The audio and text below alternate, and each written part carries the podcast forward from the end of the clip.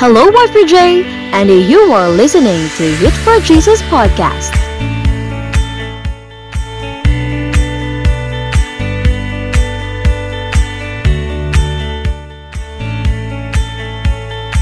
Welcome to our podcast with our new episode.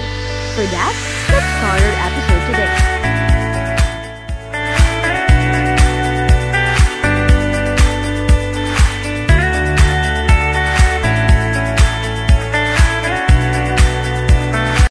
pressured ka na ba?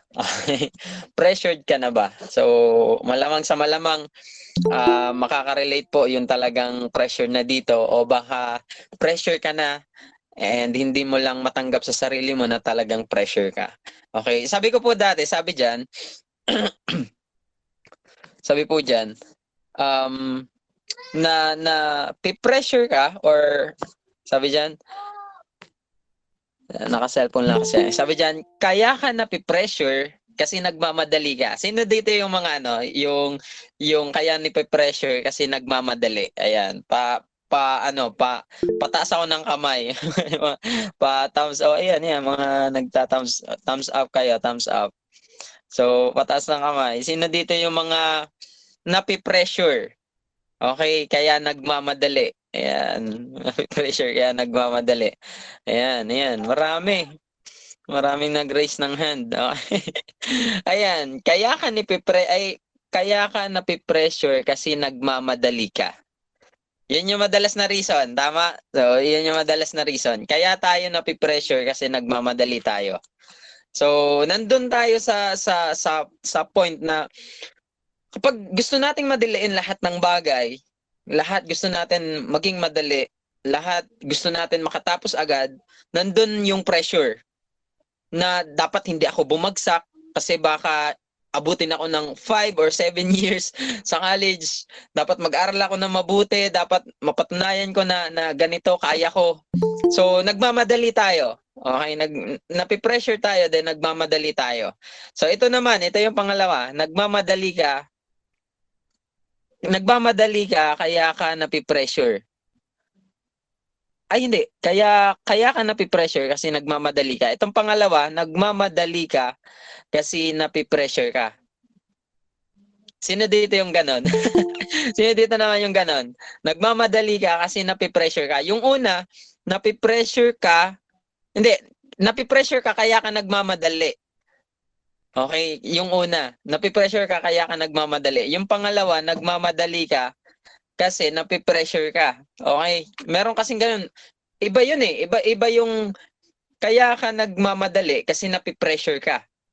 And iba naman yung kaya ka napipressure kasi nagmamadali ka. Okay, so ang tanong ko, dun sa dalawang yun, nasaan ka?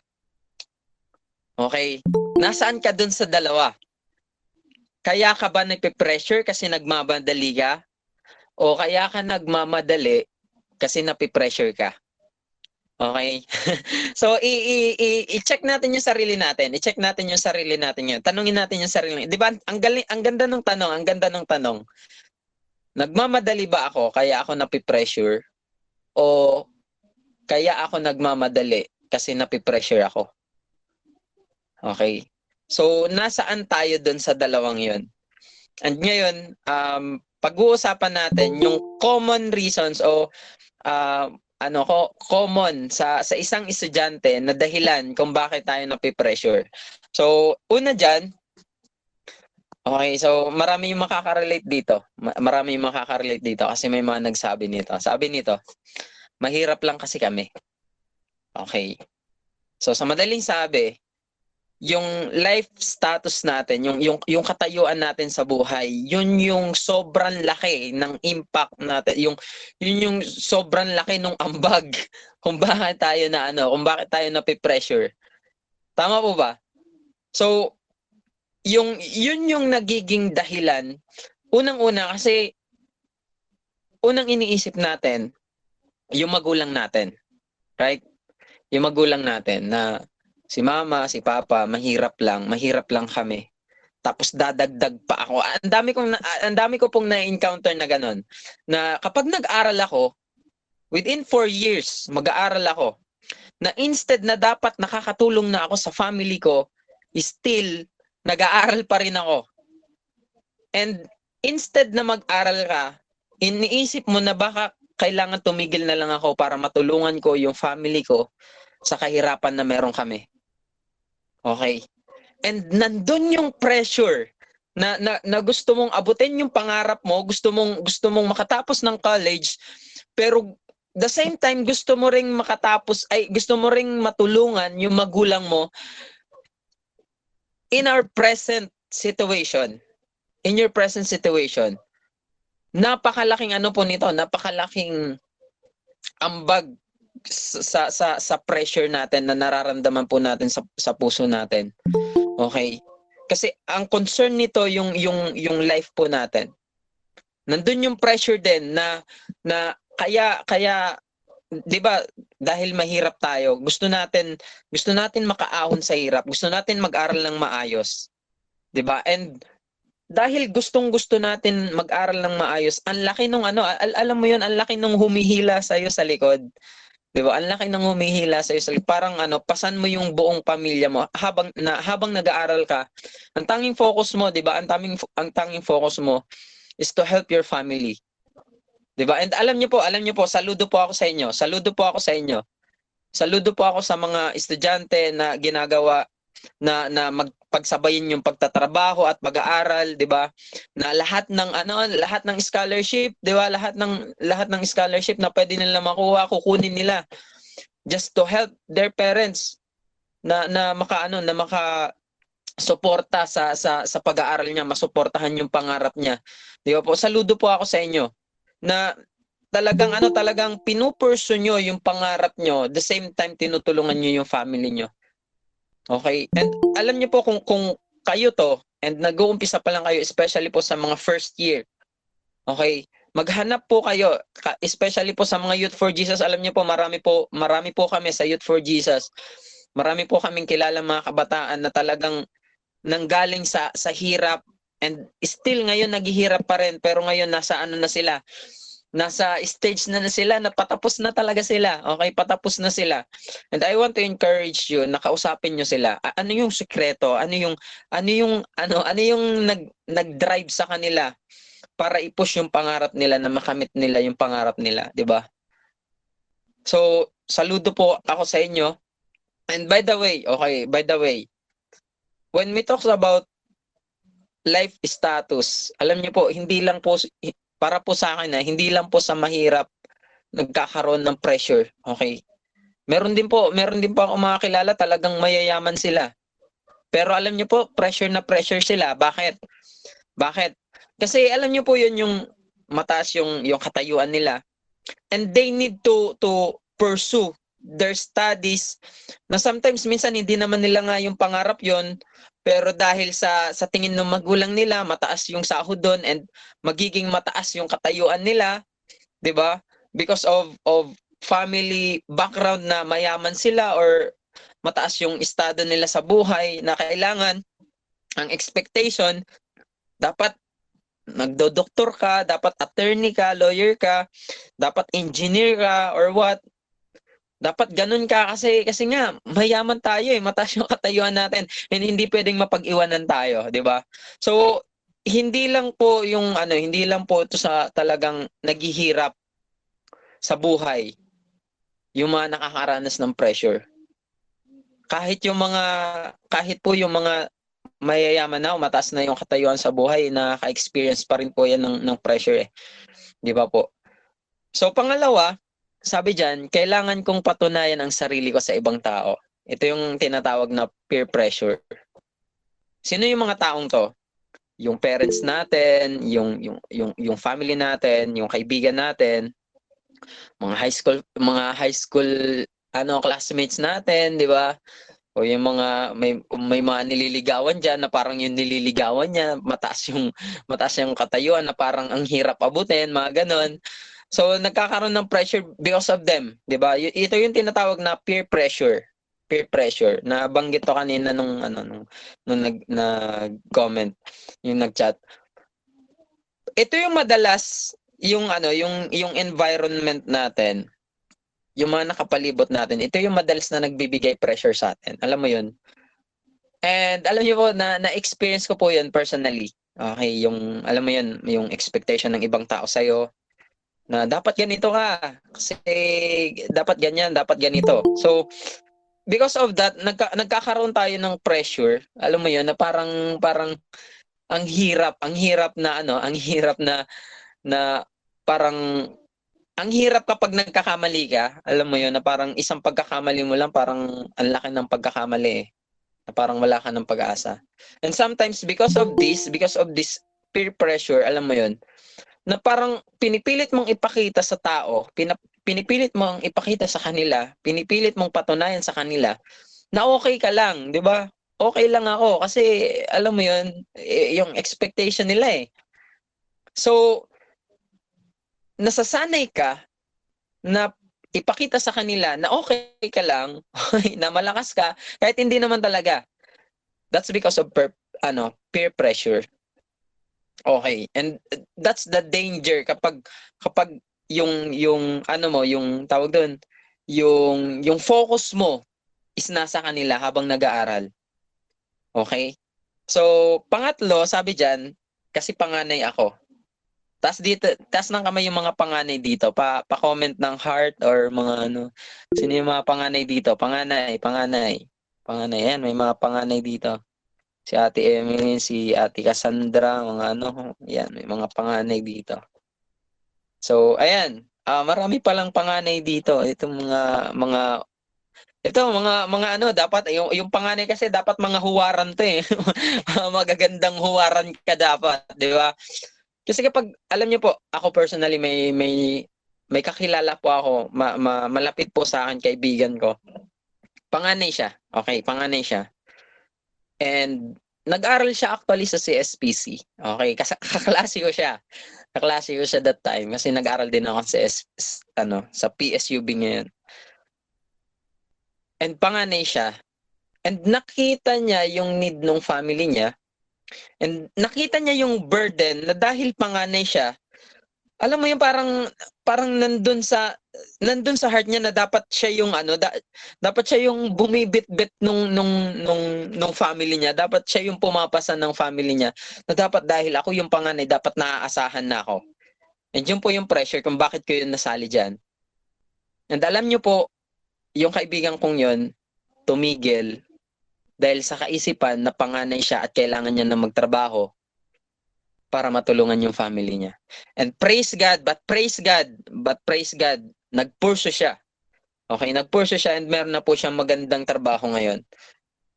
Pero alam niyo po, na, nakakasad na na instead na parang na purso niya yung yung talagang pangarap niya na na na kurso o kung ano man yung gusto niya talagang talagang nakakalungkot na mayroong mga ganun. And nakakalungkot ang nakakalungkot doon hindi lahat, hindi lahat humahantong sa sa ganun na parang pag tumigil ka ng pag-aaral, nagtrabaho ka, meron ka magandang trabaho makukuha. Okay, yun yung nakakalungkot. And bilang panganay, nandun yung ano, nandun yung yung pressure na dapat kailangan kong mag, matapos yung pag-aaral, dapat dapat kailangan kong madaliin yung yung pag-aaral ko para matulungan ko na yung mga susunod sa akin, para mat- matulungan ko na yung mga yung mga family ko. And saludo po ulit ako sa mga panganay. Okay, sa mga panganay, alam niyo po, meron ako mga kakilalang panganay. Tinitigil muna nila yung pag-aaral nila para yung mga sumunod sa kanila, sila yung magpapaaral, nagtrabaho sila, papaaralin yung sumunod sa kanila. Tapos kapag nakagraduate na yung mga sumunod sa kanila, saka sila mag-aaral. 'Di ba? Meron mga ano, meron tayong mga kakilalang ganon. And talagang nak- nakakaano, nakaka nakaka-proud, alam mo 'yun, nakaka-proud yung yung ganun. Na talagang mas napaka-unselfish, unselfish nila na nauunahin ko muna yung kapatid ko bago ako. 'Di ba? So saludo po ako sa inyo. Okay. Okay, mga bunso din. Taas yung kamay ng mga bunso dito. Mga bunso. Mga lang mga bunso dito. Yan, mga bunso. Si Ate Dianel. Yan. Uh, sino pa? Si si Ate Anjanet, Ate Leslie, Ate Lovely, eh, mga mga bunso, mga pasaway ito. Ay, joke lang. Panganay na bunso, okay, panganay na bunso, nag-iisa. Ito, ito yung mga nakaka, ano, nakaka-pressure. So, yung mga bunso, actually, kasi bunso po ako eh. mga bunso. Hindi lang panganay, yung mga nasa gitna, mga ano lang yan, yung mga, alam mo yun, parang uh, loki-loki lang, okay? Pero yung mga bunso, alam nyo po, alam nyo, uh, sa, sa mga bunso, Actually kami nakaka-experience din po kami ng pressure. Bakit? Kasi once na ano, 'di ba, pag bunso ka, nakikita mo yung mga sinundan mo. Oh, nakatapos na yung mga kapatid ko. Uy, maganda ah, napakaganda ng trabaho ng kapatid ko. Uy, nakapagpabahay na yung kapatid ko. Uy, talagang ano, talagang successful na sila. And dahil bunso ka, napag-iwanan ka, ikaw na lang yung nag-aaral, di ba? yung mga napaglumaan gamit ng mga kapatid mo, nasa iyo na, di ba? Nasa iyo na. And dahil doon nagkakaroon ka ng pressure na dapat dahil ganun sila, dapat ganun din ako. Dapat dahil naging successful sila, dapat maging successful din ako. Dapat dahil meron silang magandang trabaho, dapat after ko mag-aral, meron din ako magandang trabaho. And that's the pressure ng pagiging bunso. 'Di ba? So, akala nyo, ha? akala nyo, yung mga panganay, akala nyo, kayo lang. Ha? Okay. hindi po, hindi, hindi. Lahat tayo nakakaranas ng pressure. Ito pa, ako dapat ang pinakamagaling sa klase. ako dapat ang pinakamagaling sa klase, di ba? Ito yung mga bida-bida. Okay? mga bida-bida sa klase. Okay, yung gusto, sila lagi yung magaling, sila dapat lagi yung may mataas na pinakamataas na grades, pina, nagtatap dapat sa exam, 'di ba? Hindi naman hindi naman masama na mag na magpurso ka ng mataas na grades. Malaking tulong po 'yun sa iyo. Okay.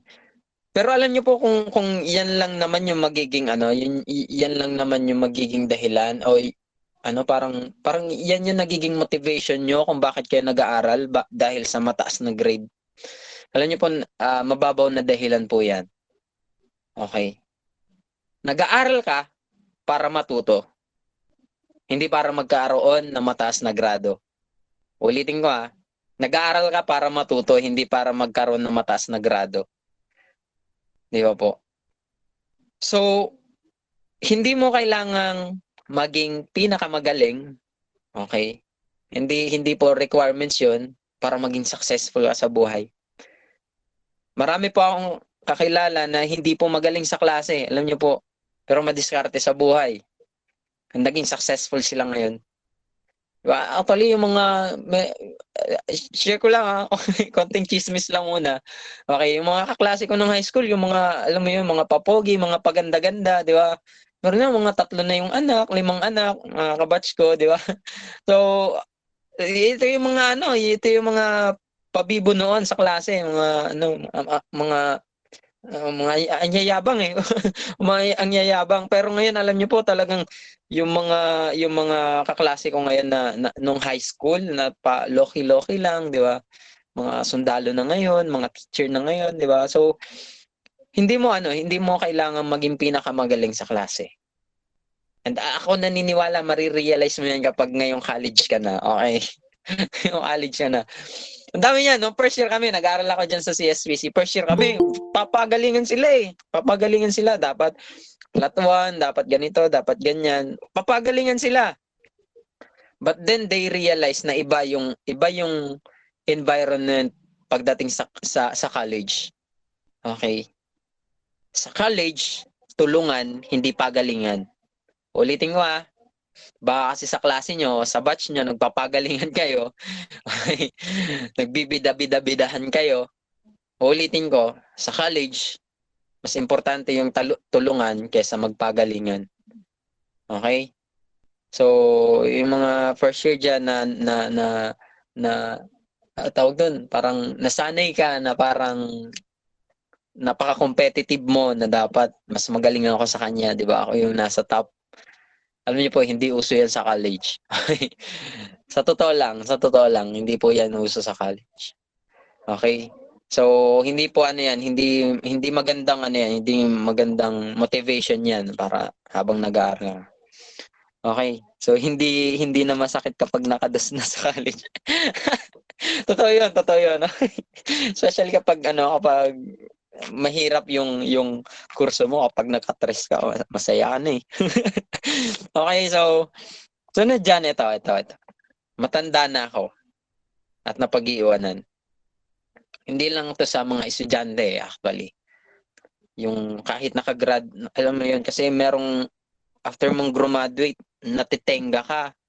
One or three years, nakatenga ka na yung ibang yung ibang kaklase mo, ganito na yung status nila, ibang makakilala mo, talagang successful na sa life.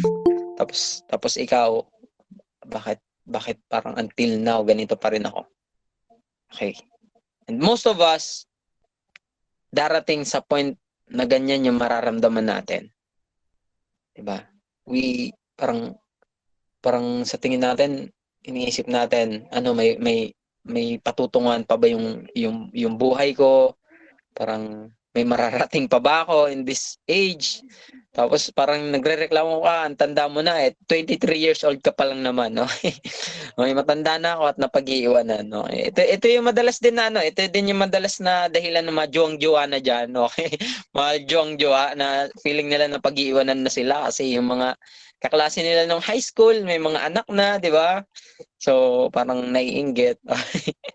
so, hindi po yan, ano, hindi po yan magandang, ano, magandang motivation. Hindi po yan, though, yes, ma, na, na-experience po natin yan. But still, ang tanong dito, paano natin ma-overcome yung pressure na meron tayo. Actually, ang dami, ang daming, ang daming dahilan ng pressure eh. Ito lang yung yung nilagay ko kasi ito po yung talagang madalas. Okay, ito madalas. Kasi if i-relate natin sa topic ni ni Sir Rowell last week, 'di ba, yung procrastination, yung procrastination. 'Di ba? Kaya lang naman tayo na pressure madalas kasi kasalanan natin, nagpo-procrastinate tayo eh. 'Di ba?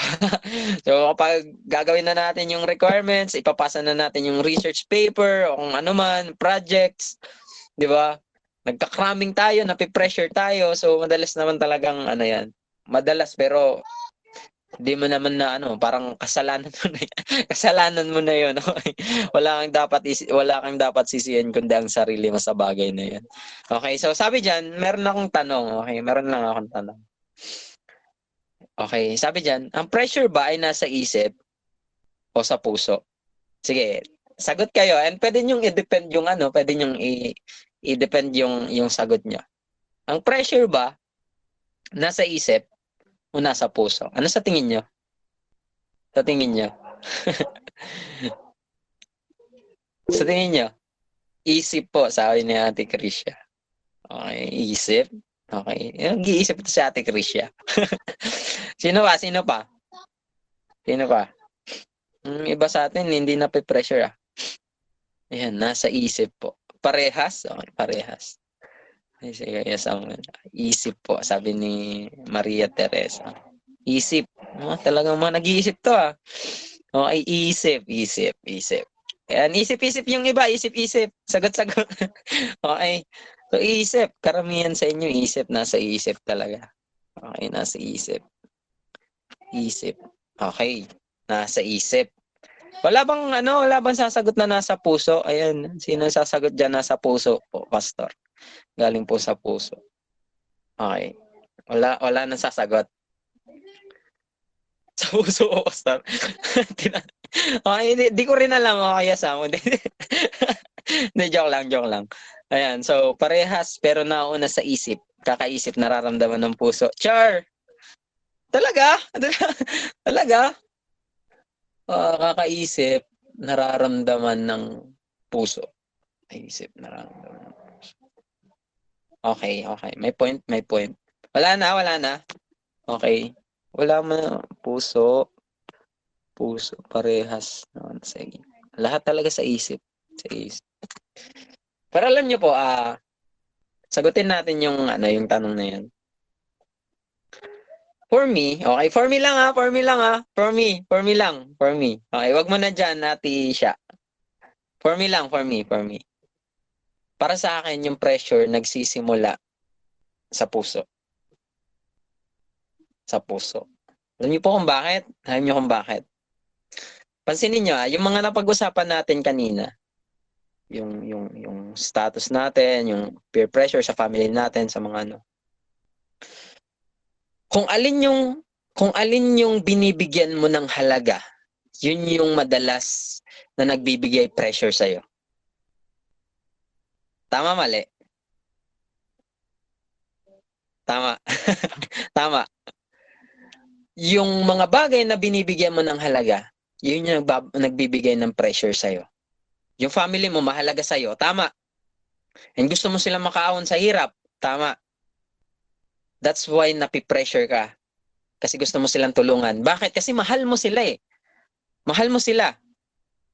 So dahil doon, dahil sa pressure na nanggagaling sa heart, nandun na, nandun na sa isip, naiisip mo na, di ba? Naiisip mo na.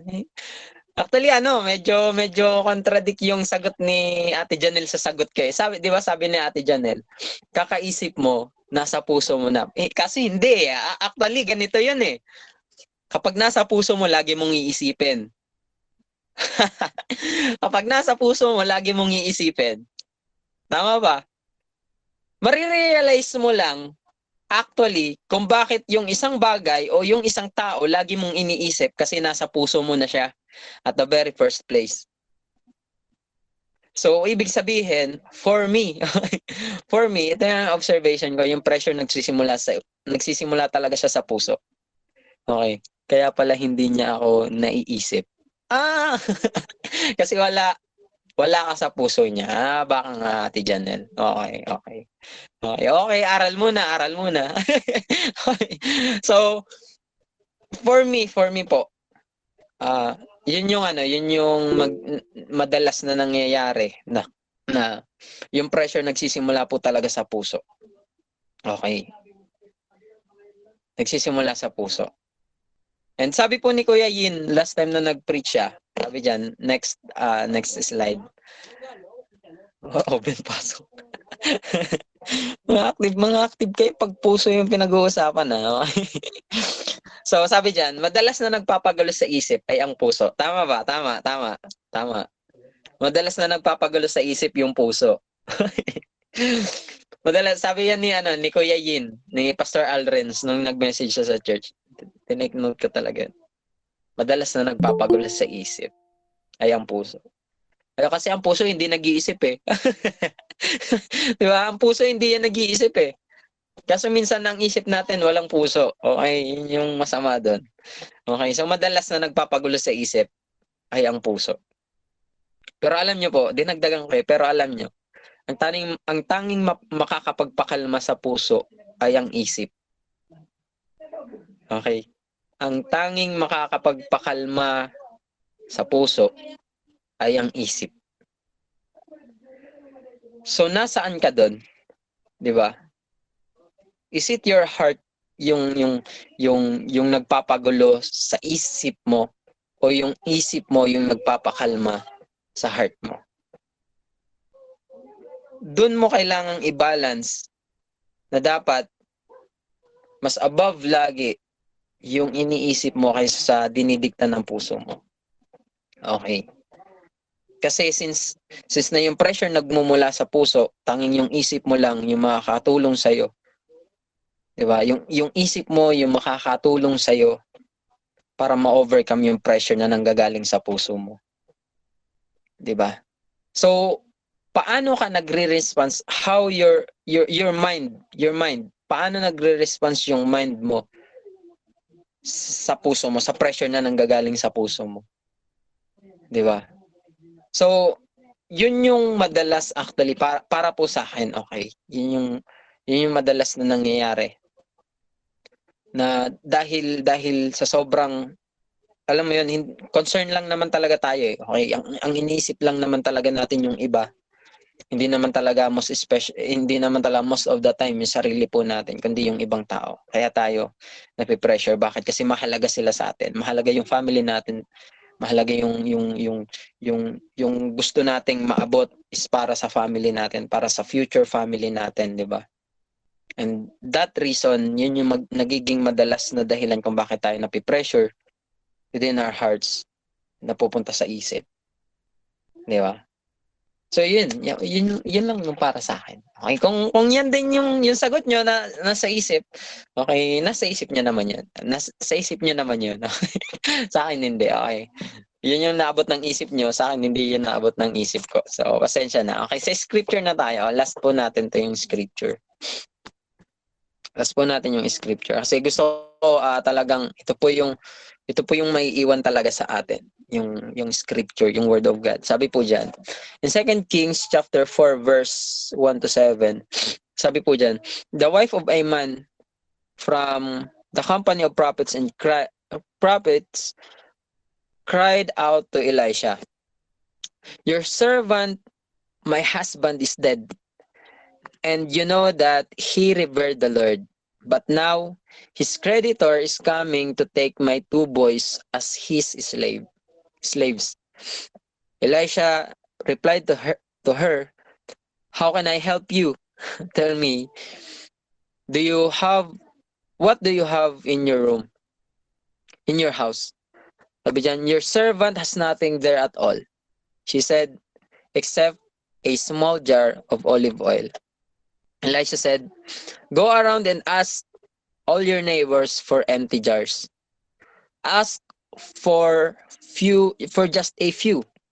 And then go inside and shut the door behind you and your sons. Pour oil into all the jars and each each is filled but put it to one side. Okay hindi ko mabasa masyado. She left him and shut the door behind her and her sons they brought the jars to her and she kept pouring And then all the jars were full. She said to her, her son, Bring me another one. But he replied, There's not a jar left. Then the oil stopped flowing. She went and told the man of God, and he said, Go, sell the oil, and pay your debts. You and, and your sons can live on what is left. Okay. Ito po yung yung story na merong merong isang babae na namatay namatayan siya ng asawa, yung asawa niya. Talagang faithful sa Lord. Okay, faithful sa Lord. Gumingi siya ng tulong kay Elisha. And yung pressure nandun, okay, dito sa babaeng to, nandun yung pressure. Mag-isa na siya sa buhay niya na mag na magtataguyod ng dalawa niyang anak tapos yung dalawa niyang anak na natitira na lang para sa kanya is kukunin nung nung nung napag-utangan, okay, nung napag-utangan nung nung asawa niya and gagawing slaves. And yun yung pressure na meron siya. Yun yung yun yung situation na meron siya. And hindi niya na alam kung kanino lalapit. Suddenly lumapit siya kay Prophet Elisha kasi ang sagot sa kanya ni, ni Prophet Elisha, sabi niya, ano, how can I help you? Prophet Elisha, hindi ba halata? Hindi halata. Pera yung kailangan ko, Prophet. Okay. okay, sir, kailangan ko ng pera. Okay, sabi niya ganun. Sa so, madaling sabi, yun yung talagang ano. Then, tinanong siya ngayon ni Elisha, ano yung meron ka? Okay. Ano yung meron ka sa bahay mo? Ano yung meron ka sa bahay mo? Ito yung sagot ng babae. Wala, wala na. Sabi niya ganun. Wala na. Except meron po, meron. Okay. Alam mo yung parang parang wala ka pero meron pala. Except a small the small jar of olive oil. At alam niyo po madalas ganun tayo. Okay. Kapag nandun tayo sa sa sa sa, sa situation na parang napipressure tayo. Sobrang bigat, sobrang alam, alam mo yun, parang hindi mo na alam kung ano yung gagawin mo. Tapos parang walang-wala ka, wala ka ng, wala kang, as in, wala kang makitang ano, pwedeng makatulong sa'yo para ma-overcome mo yung situation na meron ka, 'di ba? Wala kang wala kang maano, wala kang makitang tulong kumbaga, 'di ba? So kaya naman dahil wala kang makitang tulong, pati yung maliliit na bagay sa iyo, parang alam alam mo 'yun wala wala wala. Itong maliit na bagay na to itong itong ano to itong sabi diyan itong small jar na to na ano itong small jar of olive oil na to wala wala to sa sitwasyon ko kumpara kung ikukumpara sa sitwasyon ko sa laki ng ng sitwasyon ko na meron ako wala to wala tong ano wala tong jar of oil na to di ba? Ang liit ang liit nito kumpara sa malaking sitwasyon na meron ako and most of us kapag napi-pressure dahil sa sobrang laki ng tingin natin dun sa dun sa nagbibigay sa atin ng pressure sa atin, yung responsibility natin, parang lahat ng bagay sa atin na pwedeng makatulong sa atin ay sobrang liit. 'Di ba? But then, sabi ni Elisha, alam niyo po napaka-illogical nung nung nung story na to. But still alam niyo po praise God kasi sumunod yung yung babaeng to. Sabi ni Elisha, pumunta ka sa mga kapitbahay mo, humingi ka ng mga ano ng mga um, empty jars. Okay, empty jars. By the way, maliit lang to, small jars of oil. Tapos ang kukunin niya, empty jars. So empty jars, hindi lang empty small jars. so, sabi diyan, don't ask for a few. Huwag kang hihingi ng konti. Kaya kung hihingi ka sa Lord, alam niyo po, damihan mo na. kung hihingi ka lang naman sa Lord, damihan mo na. And then go inside, shut the door. Okay, shut the door behind you and your sons. Alam niyo po kapag nandun yung obedience, okay, nandun yung pagsunod mo kay Lord, nandun, nandun yung dedication mo, nandun yung trust mo, nandun yung faith mo kay Lord kapag may pinagawa siyang isang bagay para sa iyo. Tandaan mo, hindi ito kailangang malaman at makita ng ibang tao. Sabi nga sana nabasa ko, marami kang na, marami ka nang napagtagumpayan na hindi nila alam. Marami ka nang napagtagumpayan na hindi nila alam. Kaya alam nyo, dyan sa pressure, uh, normal na yan, normal na yan, okay, normal na yan, hindi maalis. Actually, hindi po talaga maalis, okay? We can overcome, pero hindi talaga yan maalis. Okay. Pero hindi dahil hindi na naalis doesn't mean hindi mo siya hindi mo siya kayang i-overcome eh nakukuha niyo yung point ko na hindi dahil nandyan siya palagi doesn't mean hindi mo hindi mo siya kayang ma-overcome.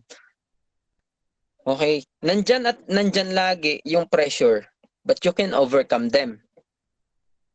Pero ito yung tatandaan nyo. Kapag na-experience nyo yung yung yung yung tawag doon, na-experience nyo yung yung pressure, tandaan nyo dapat, alam mo dapat kung kanino ka lalapit. Okay. Alam niyo itong itong babaeng to, buti na lang kay Prophet Elisha sa lumapit eh. Hindi sa another na mauutangan. 'Di ba? So, napakahalaga na may tamang tao tayo na nilalapitan kapag kapag pressure na tayo sa sa sa, sa life natin, 'di ba? Pagod na tayo sa life natin alam natin dapat kung kanino tayo dapat lumapit. Okay ba yan?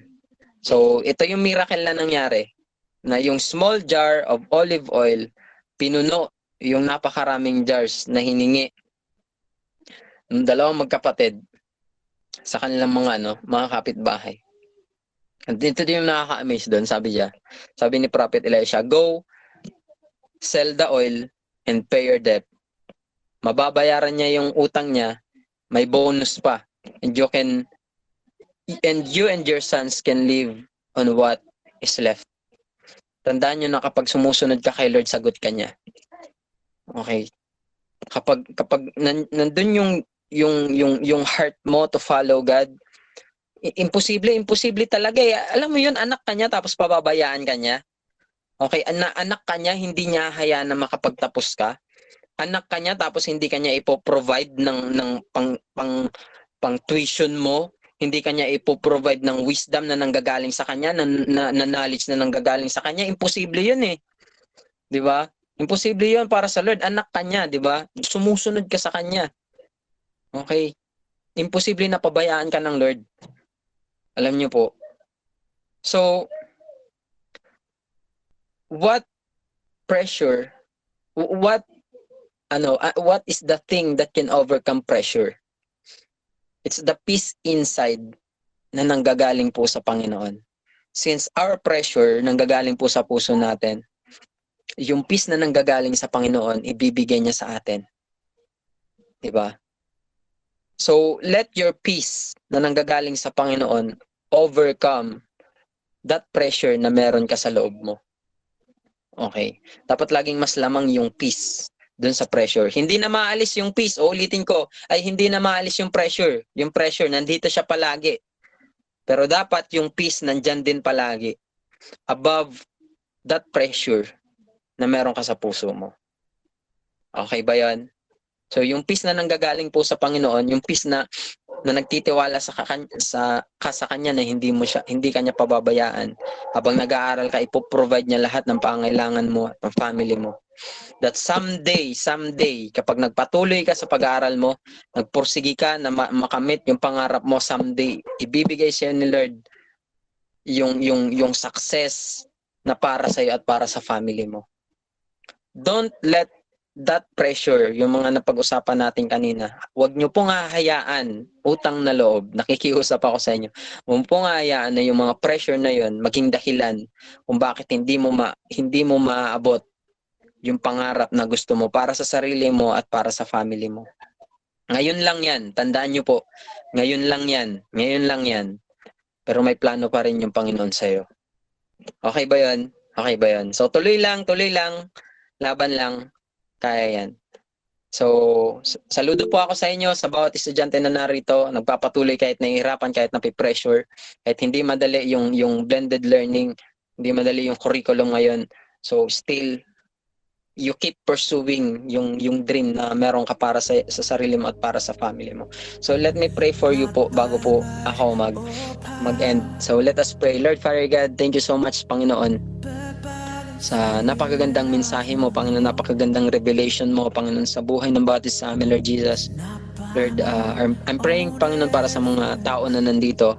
Uh, I'm praying virtually for them para po sa sa pag-aaral po nila o kung may mga may mga tao man po dito na hindi estudyante Lord we all have that pressure Lord sa sa sa heart po namin sa life po natin namin meron po kaming iba't ibang iba't ibang source ng pressure meron po kami iba't ibang res- reason ng pressure.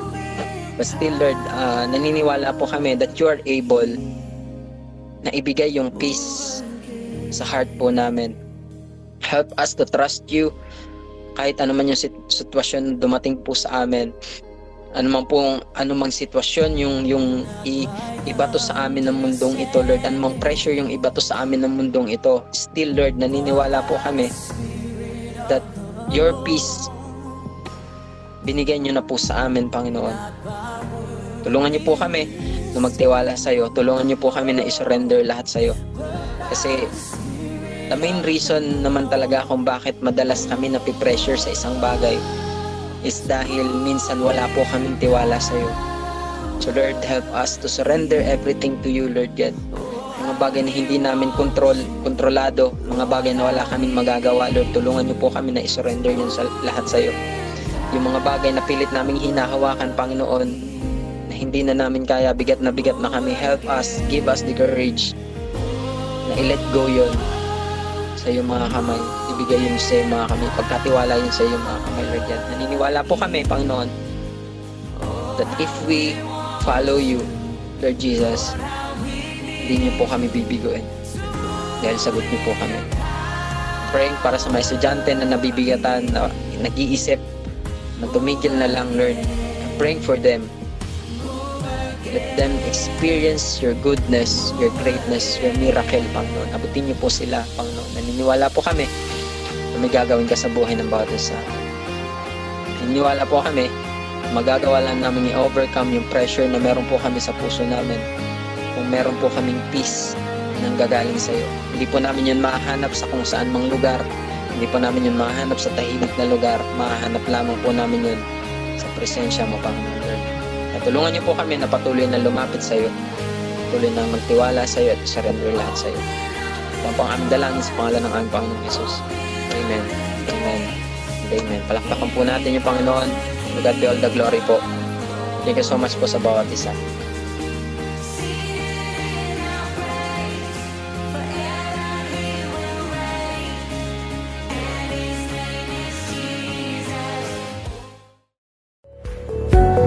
For listening. Don't forget to follow our social media accounts. Until on our next episode.